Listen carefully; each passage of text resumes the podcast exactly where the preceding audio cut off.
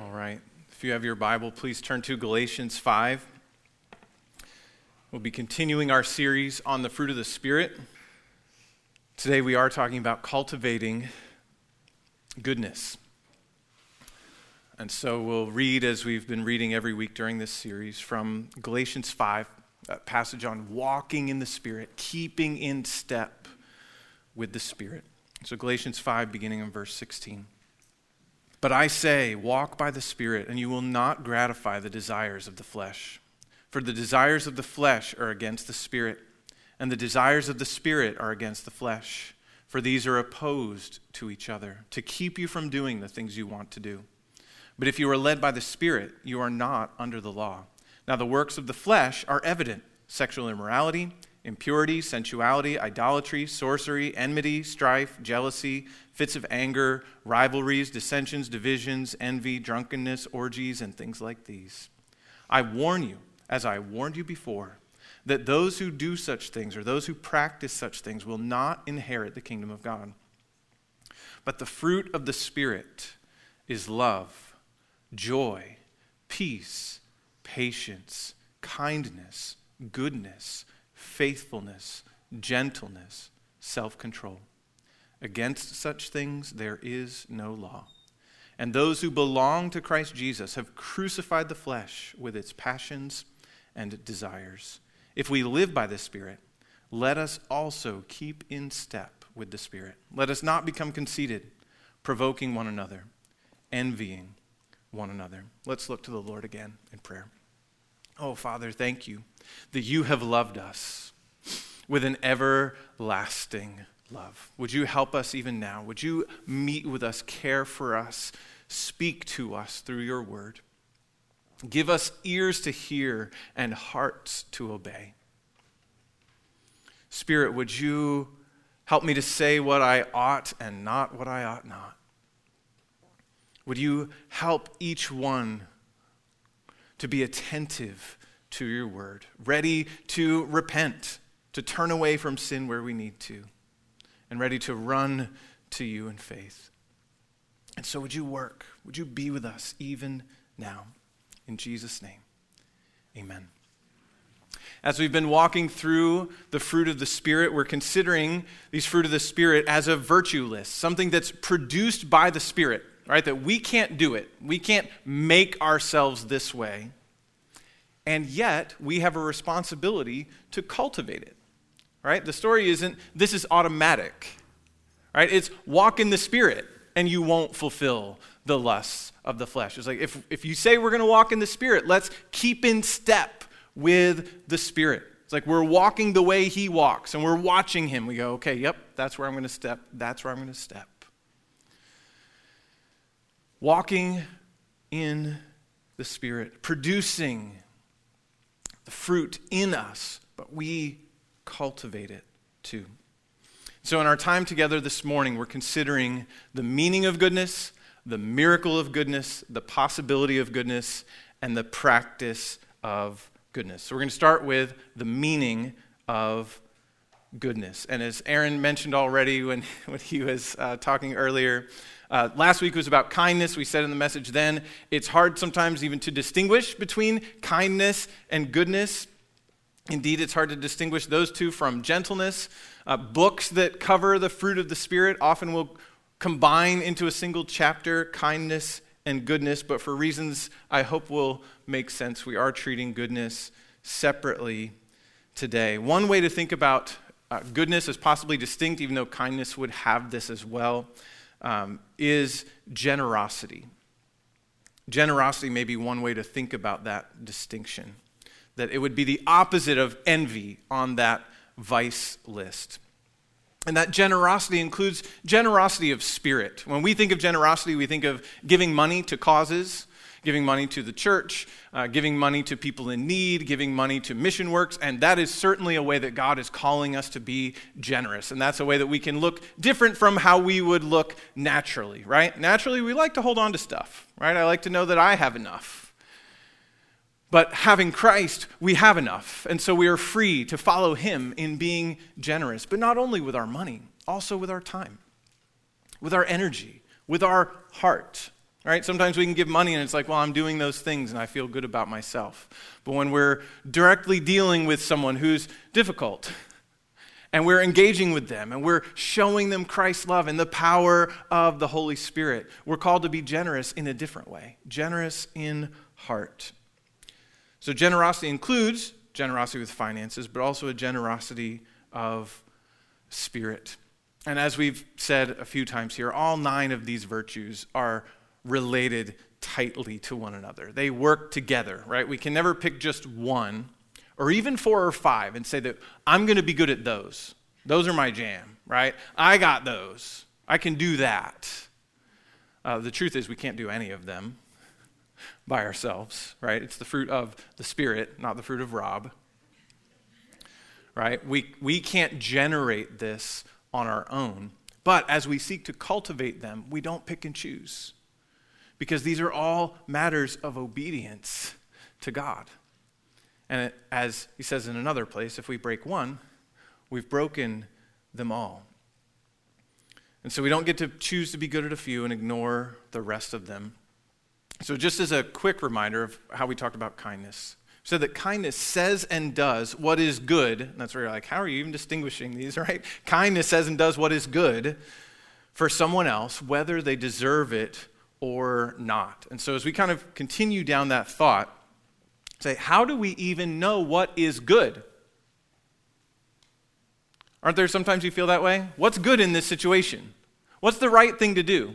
Now, there are lots of other times where it's very clear, and we still don't do it because the Spirit lusts against the flesh and the flesh against the Spirit. But how do we know what is good? And that's part of the problem for us as we live in our society today. Whose definition of good do we use? But it's also not a new thing. And that's part of what I want us to take away from this fruit on the spirit of the spirit. Even though we've been talking about technology a lot and how your phone is changing you and how social media is changing you and how just kind of the digital air we breathe makes it difficult to follow Jesus as we live in an impatient age. But remember that there was a pastor from the 1920s who thought that he lived in an impatient age. And I'm pretty sure he wasn't on Twitter. It's not a new thing. Yes, there are particular dangers and difficulties of living today, challenges to living for Christ in this culture. At the same time, while the technology might have changed, the problem is not the technology. The takeaway is not technology is bad, and if I get rid of it all, then I will be following Jesus just right. Because the human heart has not changed in Isaiah 5, as Isaiah is just working through the woes against God's people who have gone all their own way. One of them, Isaiah 5:20 says, "Woe to those who call evil good and good evil, who put darkness for light and light for darkness, who put bitter for sweet and sweet for bitter." You're like, "Are you sure he didn't write that last month?" Or in the last several years? It certainly applies today, but it applied just as much then when God's people were already distorting what was good and what was evil, so that people didn't even know how to tell the difference. As we think about good, it has two aspects. It's about turning away from evil, not doing what's bad, but it's also doing what is right. Sometimes we can think about good this way I'm good. Or you might say, well, she's a good girl. She doesn't do the bad stuff. She doesn't run with the bad people. She stays away from the bad things. And so she's a good girl. We've probably all kind of thought that way at some point. Oh, they're, they're good. They don't do bad. That's part of it, right? We don't want to throw that out. But it's incomplete. It's only half of it. It's about doing good to and for other people. That's why there's a vice list as well as a virtue list in Galatians 5. Goodness is about avoiding evil but it's also about doing what is right. But still, how do we know what is right and wrong? How do we know what to avoid and what we are supposed to be doing? So, as we think about the meaning of goodness, I want us to consider that God defines goodness. God defines it, and He does it in two ways. First, God is good. God is good. That's what we've been singing about today. That's what scripture readings have been about. God is good. He is full of goodness. And so we learn what goodness is from looking at God as He is revealed in His Word. And there are so many texts that we could go to, some that we've gone to already today. I am the good shepherd. And so I have just a few of them. These are a representative sample of hundreds of texts that tell us of God's goodness. In Exodus 33, when Moses is begging God to stay with them after they have had the golden calf incident, he's saying, I'm not going up with you. And Moses is like, Please go up with us. We won't have anything if we don't have you. And God says, Okay, I'll go with you. And in Exodus 33 18, Moses says, Please show me your glory. And then the Lord says, I will make all my goodness pass before you, and will proclaim before you my name, the Lord, the name Yahweh. And I will be gracious to whom I will be gracious, and will show mercy on whom I will show mercy. When we ask to see God's glory, he says, I will make all my goodness pass before you. Maybe we don't think about God's glory that way. When we want to see him, who is he? What is he? He says, I'll make all my goodness pass before you. And I'm going to be gracious. And I'm going to show mercy, even as we sang. He's slow to anger, abounding in steadfast love.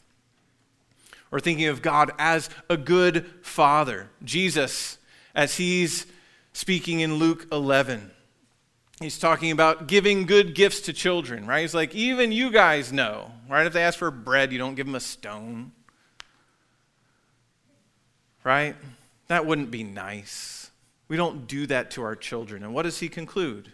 Luke 11, 13. If you then, who are evil, know how to give good gifts to your children, how much more will the Heavenly Father give the Holy Spirit to those who ask him?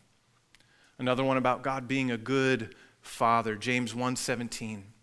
Every good and perfect gift is from above, coming down from the Father of lights, with whom is no variation or shadow due to change.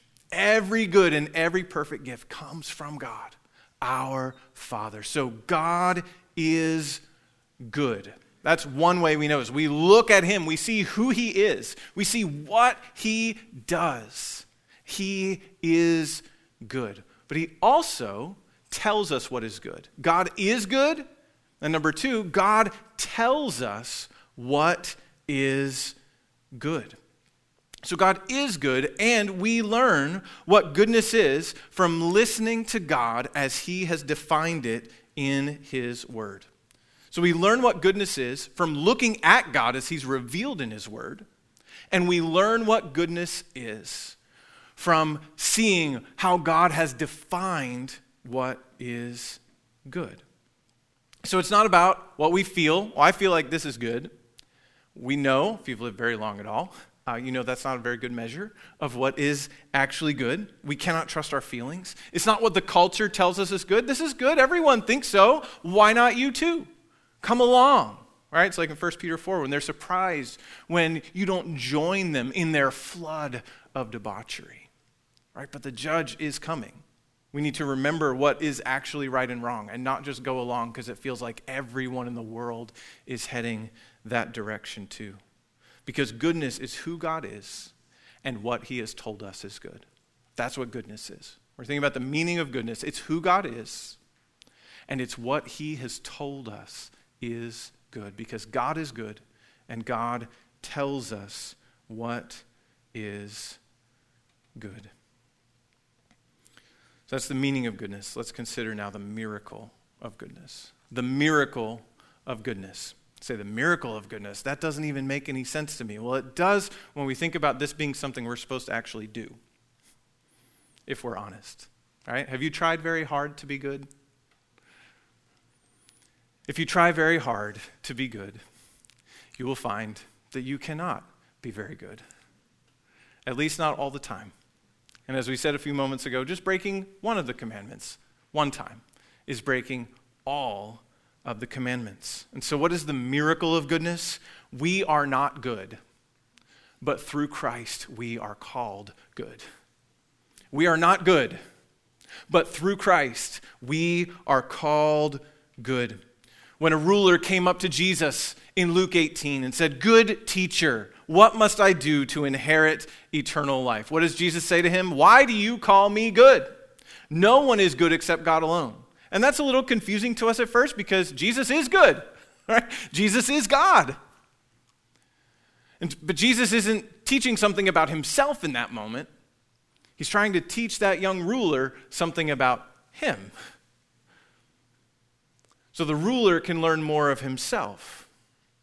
No one is good except God alone. And Jesus goes on to say, You know the commandments. And he lists some of the ten don't commit adultery, don't murder, don't steal, don't bear false witness, honor your father and mother. And what's the, what's the young man say? I have kept all of these from my youth. I've done it all. That's, that's pretty good. What else? Hopefully, we'd already have given up by that point if we're honest looking at that list, especially once we know the Sermon on the Mount and how Jesus interprets those. Says it's not just murder, but if you hate your brother in your heart, it's like, oh man, and my brother's right here too. But what does he say? I've kept them all. And Jesus says, one thing you still lack. Take everything you have and give it away to the poor. he's like, whoa, right? Can't do that one. That one doesn't work. He said, Sell all that you have, distribute to the poor, and you will have treasure in heaven, and come follow me. What's Jesus doing? He's putting his finger on his idol. He doesn't even debate with him, even though there's no way this guy actually kept all those commandments all of his life. Jesus doesn't debate with him, he just goes for one more. He says, I know you. I know the thing that you will not give up to follow me. And he puts his finger right on it. And the man goes away, sorrowful, because he was extremely rich. And as the disciples are going, wait a minute, what is going on? Jesus says, How difficult it is for those who have wealth to enter the kingdom of God. It's easier for a camel to go through a needle's eye than for a rich person to enter the kingdom of God. Camels uh, don't fit through needle's eyes. I can't even get thread through a needle's eye. We definitely can't, and I'm glad for you that you can, but we definitely can't get a camel through a needle's eye. And so those who heard it understood and said, Then who can be saved? Every one of us must reach that point. Who can be saved? And certainly not me.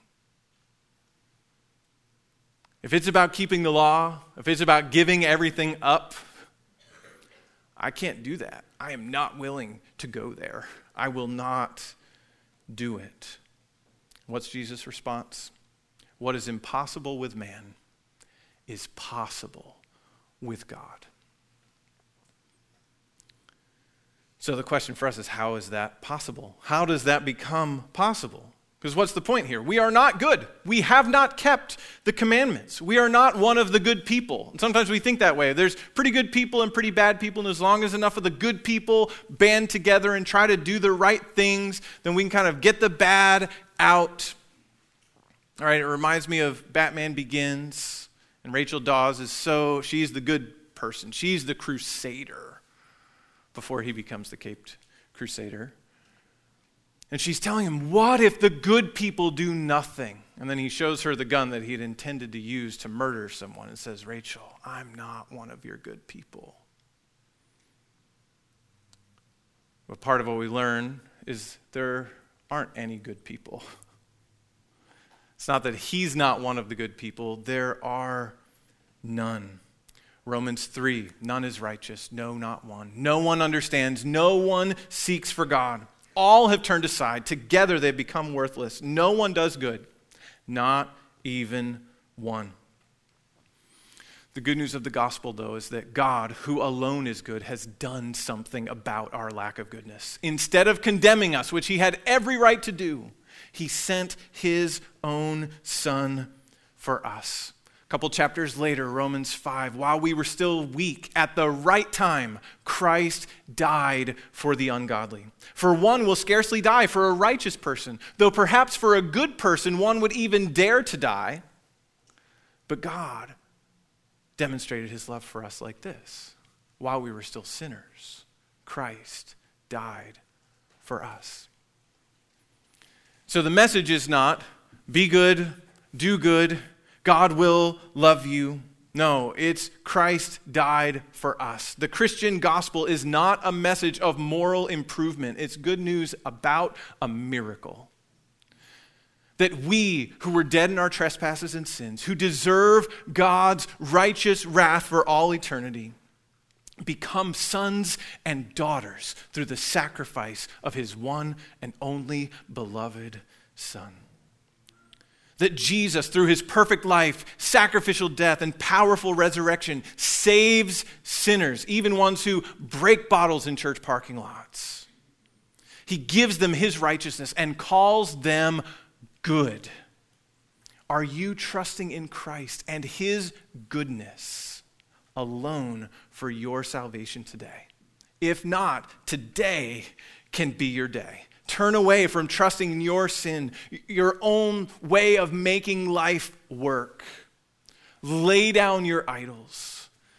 Turn in faith to Christ. He will save you, He will save everyone who comes to Him. You can never be good enough, but Jesus has. That's the miracle of goodness, that we who deserve God's wrath are called good because of Christ and his goodness. And now, because we are in Christ, goodness is possible. So there's the meaning of goodness, the miracle of goodness, and now the possibility of goodness. Sometimes where we kind of stop is like, I'm a great sinner, Jesus is a great Savior. I'm just going to keep on sinning all my days. Praise the Lord that I get to come to church and sing about the gospel and nothing really changes about my life in between during the week. I just continue to stumble and fall and struggle. And we will all struggle for all of our lives.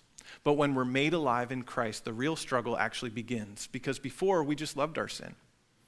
We loved going our own way, doing our own thing. But now that we are made alive in Christ, we have the Holy Spirit in us who teaches us God's ways, who produces these fruits in us. So, in the miracle, we are called good, but when we are made alive by the Spirit, we are a new creation, as 2 Corinthians 5 says. And so, in Christ, we are not only called good, we can become good. Not in a way that would ever earn our way into heaven, right? Let's make that very clear. So, like, okay, now you're saved, now do all the good things, and I'm watching you. That's not how God is. He's actually empowering the goodness in us, right? If we want to do what is right, Philippians 2 12 and 13 comes to mind so often, right? Work out your own salvation with fear and trembling. We're like, okay, I got that part. For it is God who works in you, both to will and to do according to his good pleasure. Yes, work. Right? Cultivate this fruit, but it's God who works in you when you want to do what's right and when you actually do what's right. So it's not in a way that we could ever say, Look, God, I've done enough, I've been good, and now you should let me in on that basis. But we can grow in goodness for real because we are in Christ, who is good, and because we are in Him. And so, if that's kind of foreign for you, if you mainly think about, like, I'm not good, good thing, God is merciful to me, this section, the possibility of goodness, is for you. It's for me. Here's an example Romans 15.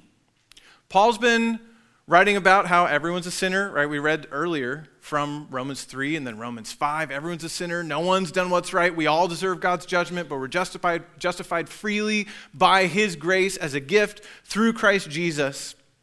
Right near the end of this letter, in Romans 15 14, in the kind of the instruction part of the letter, he says, I myself am satisfied about you, my brothers, that you yourselves are full of goodness Same word from Galatians 5.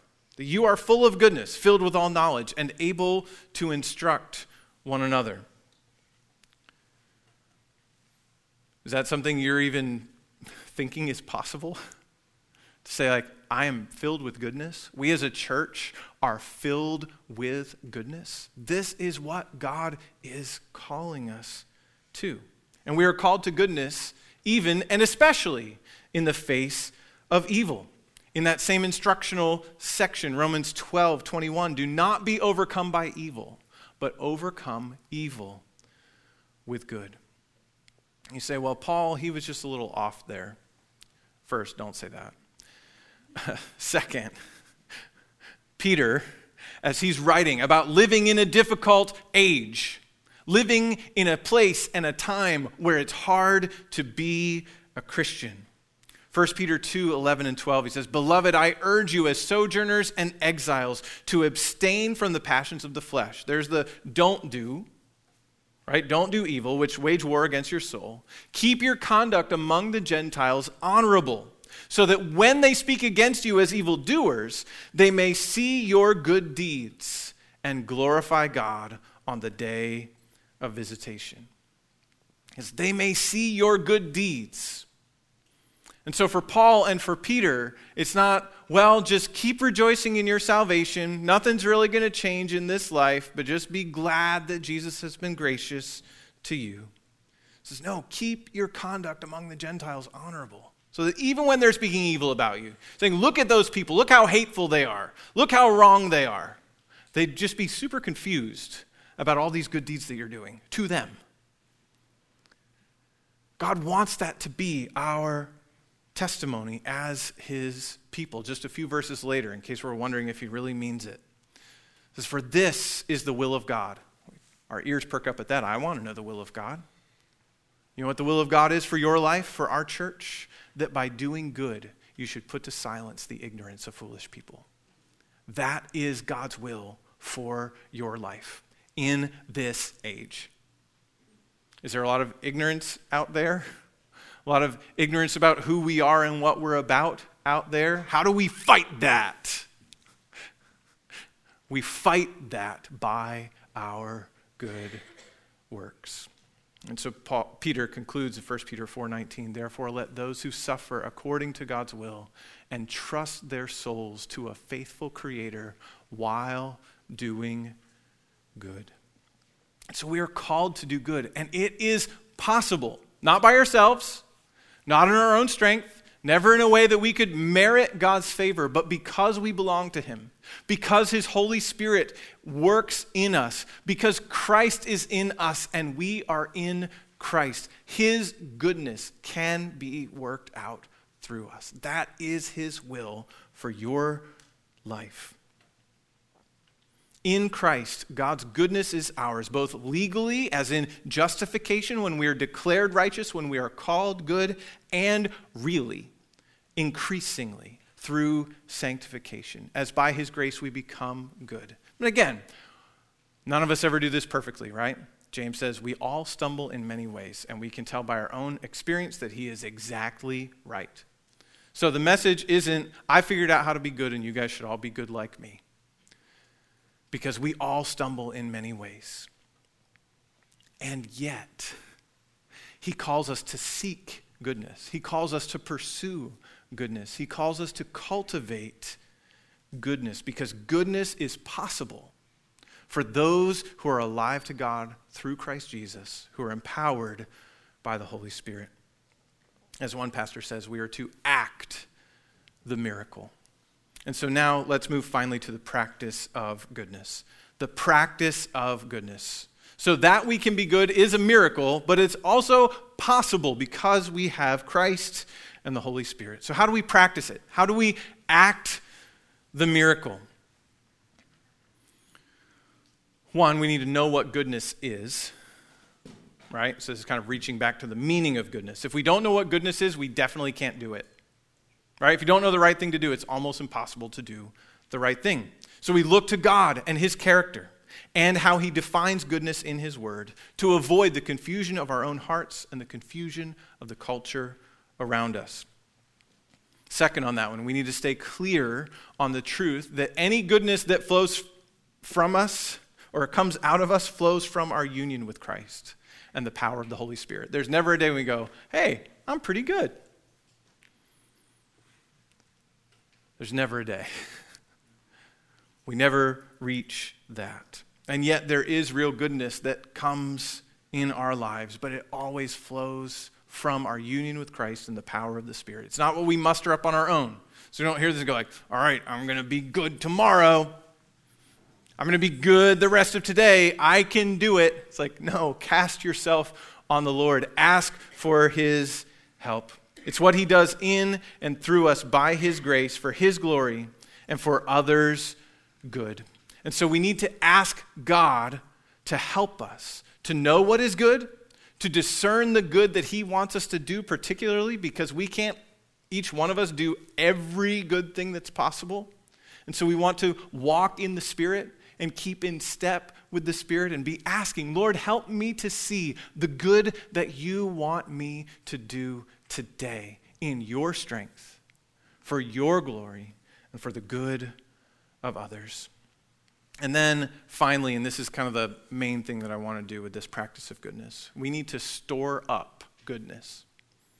We need to store up goodness because we face tests every day of our lives. And the kids are like, no, tests, I hate tests. Some of you are like, prepare for tests, study for tests. Who needs to do that, right? I'm glad that you're that smart.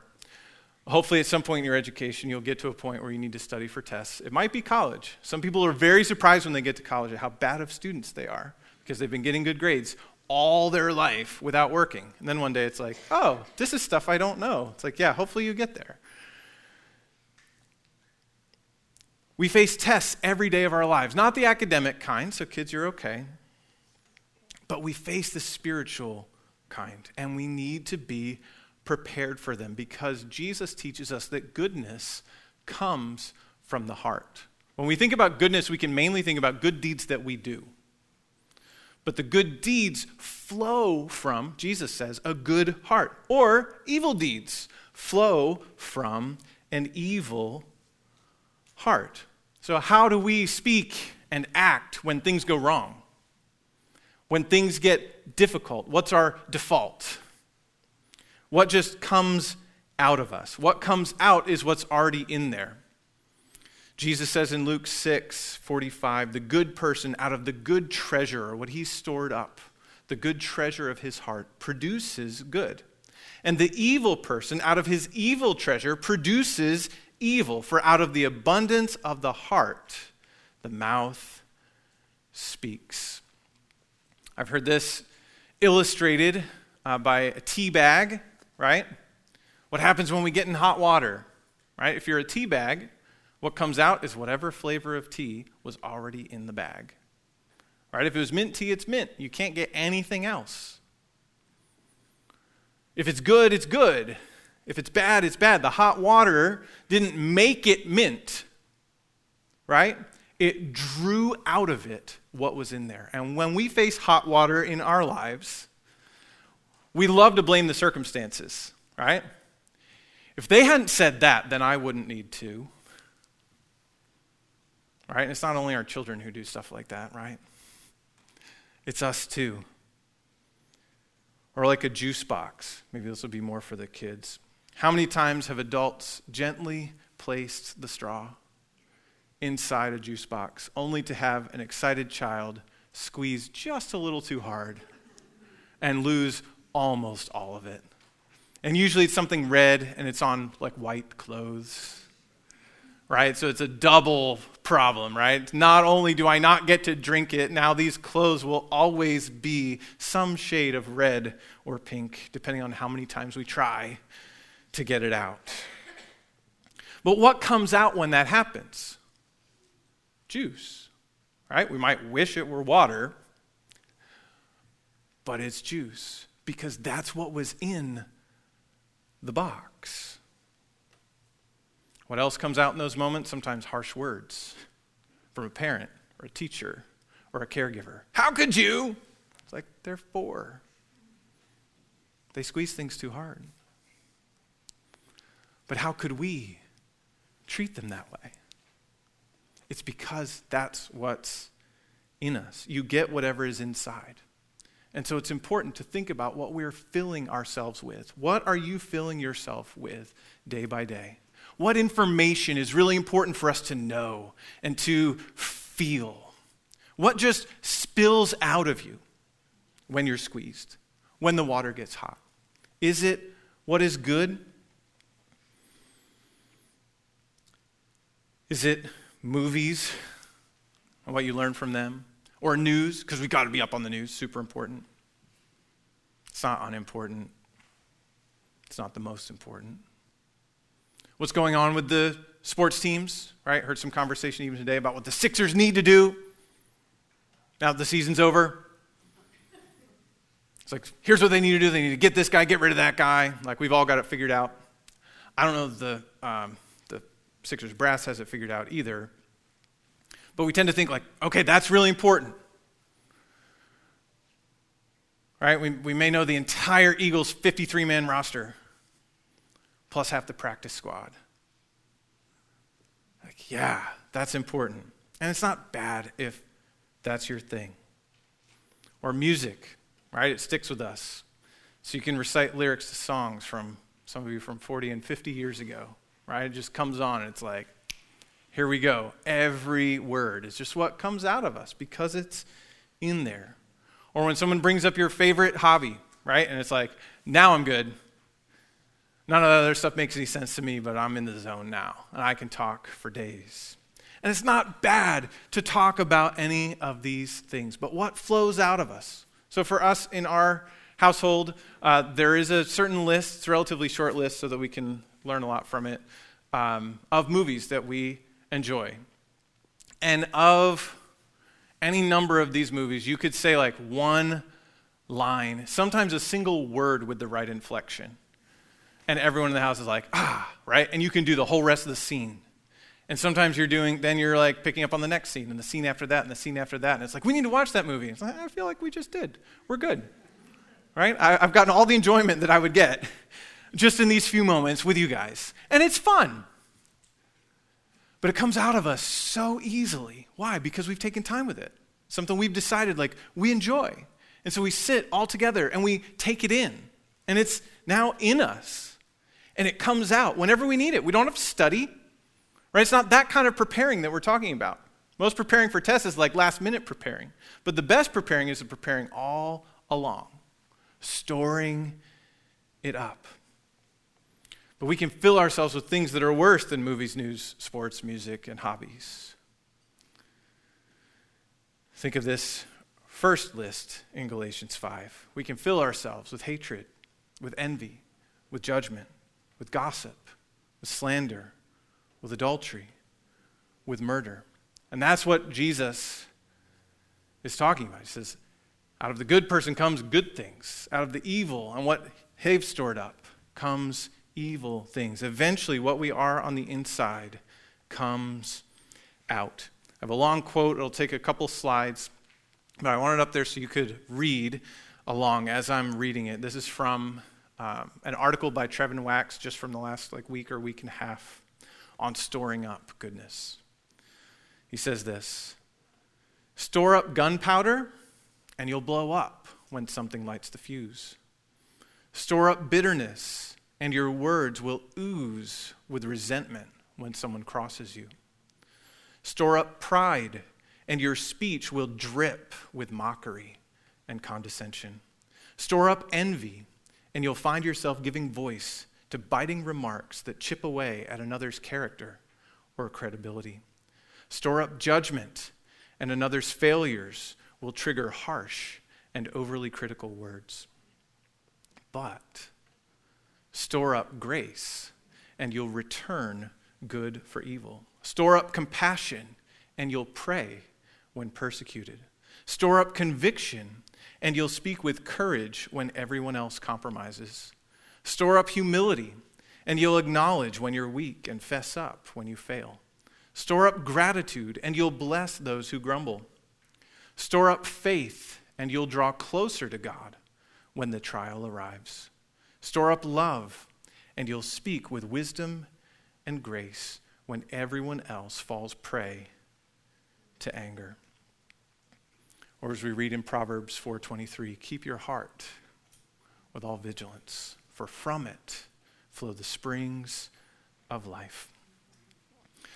So I was reflecting on what's inside of us will eventually come out. There are a couple ways that that happens.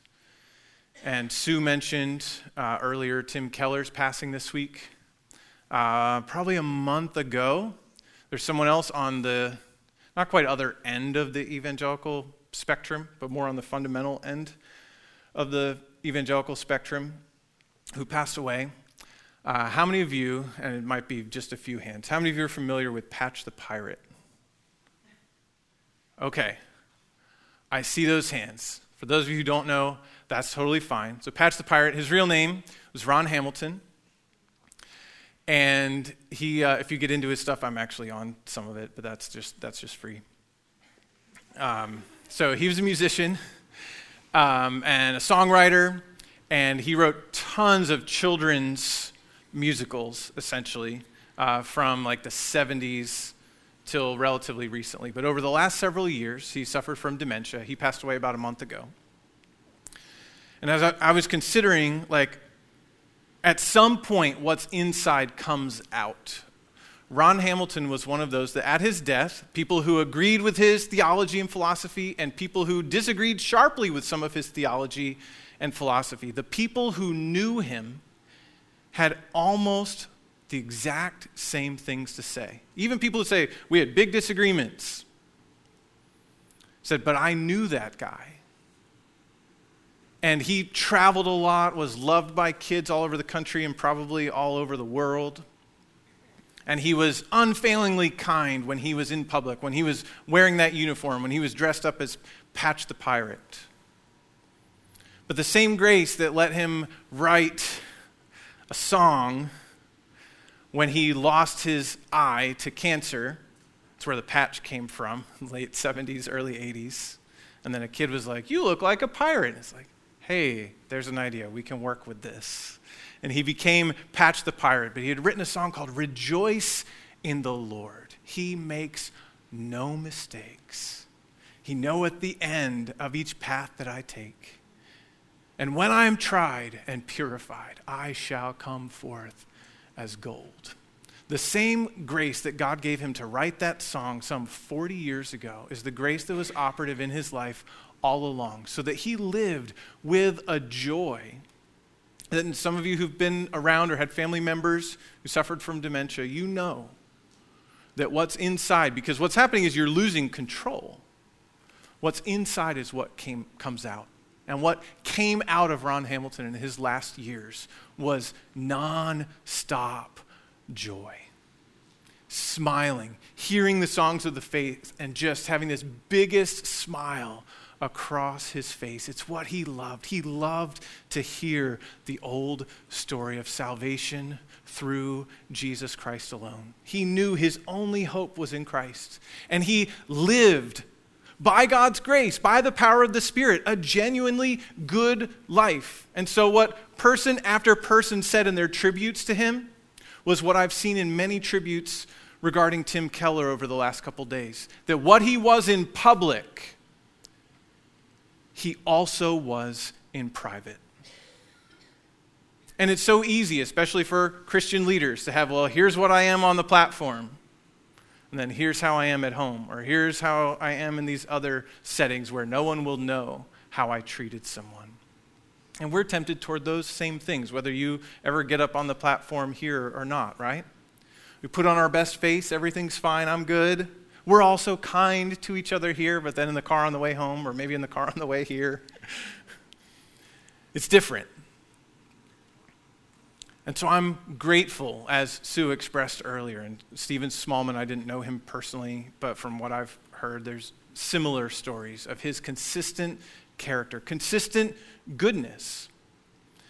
That's not to the praise of Stephen Smallman and not to the praise of Tim Keller and not to the praise of Ron Hamilton, but to the praise of the glory of the grace of the one who saved each one. And by His grace, may that be our story too. That when we're in a situation, whether it's facing dementia one day, whether it's facing pancreatic cancer and knowing death is on its way soon, but we're going to be okay and you're going to be okay because of Jesus. By God's grace and the work of His Spirit, when we're squeezed, when the water is hot, when what is inside will for sure come out, we want His goodness to spill out of us onto others. No one is good but God. But through Christ, we can be called good, and bit by bit can become good. We have His goodness flowing through us, through our union with Him, and we rest in His goodness to us. May we know His goodness to us, and may His goodness flow through us today, tomorrow, and to the day of eternity. Let's pray. Oh God, thank you that you are so, so good to us. Thank you, thank you that you do not hold our sins against us. Would you help, perhaps, if there is one who is not yet trusting in you, would you open their eyes to your goodness? And when they, would they turn to you in faith today? And for those who are trusting in you, God, would you work in us? Would you, by your Spirit, work through us the goodness that is yours, that is Christ's, that is the Spirit's? And would we, by your grace, Though imperfectly, would we increasingly reflect your goodness in our homes, in our church, on our block, to our coworkers, to all the world around us. And would you let it be said of us that when we were squeezed, goodness flowed out, not because we're so good, but because Jesus is such a good Savior. Would you help us? In Jesus' name, amen.